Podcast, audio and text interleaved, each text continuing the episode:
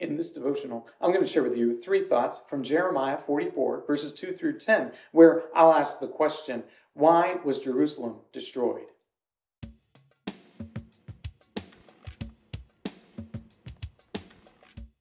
Jeremiah 44, verses 2 through 10 says, Thus says the Lord of hosts, the God of Israel You have seen all the disaster that I brought upon Jerusalem and upon all the cities of Judah. Behold, this day they are a desolation, and no one dwells in them, because of the evil that they committed, provoking me to anger, in that they went to make offerings and serve other gods that they knew not, neither they nor you nor your fathers. Yet I persistently sent to you all my servants the prophets, saying, Oh, do not do this abomination that I hate.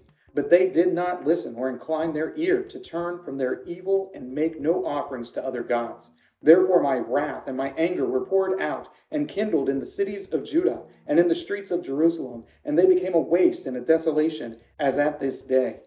And now, thus says the Lord God of hosts, the God of Israel, why do you commit this great evil against yourselves, to cut off from you man and woman, infant and child from the midst of Judah, leaving you no remnant? Why do you provoke me to anger with the works of your hands, making offerings to other gods in the land of Egypt, where you have come to live, so that you may be cut off and become a curse and a taunt among the nations of the earth? Have you forgotten the evil of your fathers, the evil of the kings of Judah, the evil of their wives, your own evil, and the evil of your wives, which they committed in the land of Judah and in the streets of Jerusalem? They have not humbled themselves even to this day nor have they feared nor walked in my law and my statutes that I set before you and before your fathers. Well, Jeremiah is not called the weeping prophet for nothing.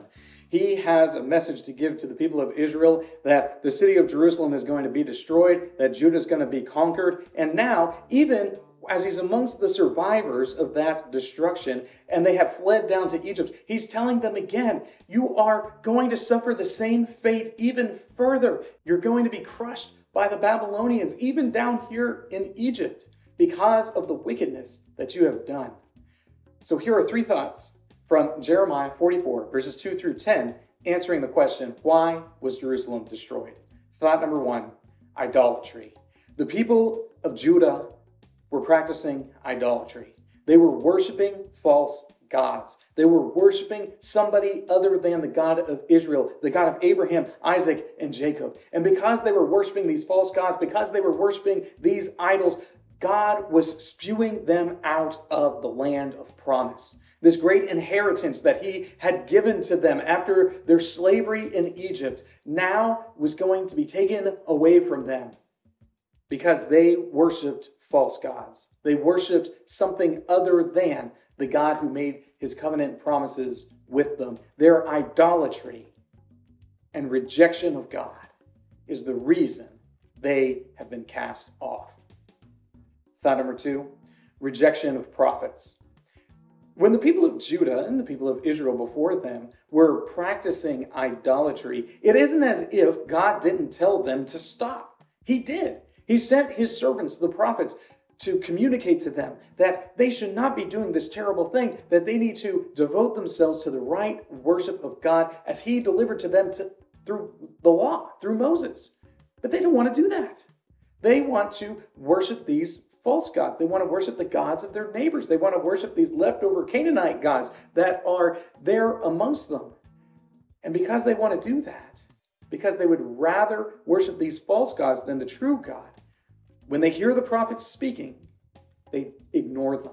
They reject the prophets. They don't listen to what the prophets say. And because the prophets are telling them that they need to return to faithful worship to God and they don't want to do it, they reject everything that they have to say. And the prophets all suffer at the hands of the people of Israel and then Judah.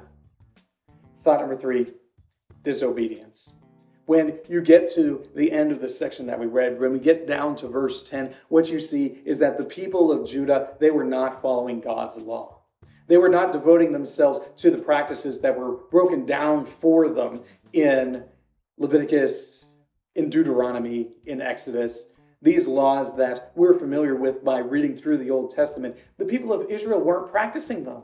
They were rejecting God's law. They weren't following through with it. And because they weren't following through with it, then God is going to reject them. And the destruction of Jerusalem is the very picture of God rejecting Israel as his people. It's a picture of God saying, You have not lived up to your responsibilities.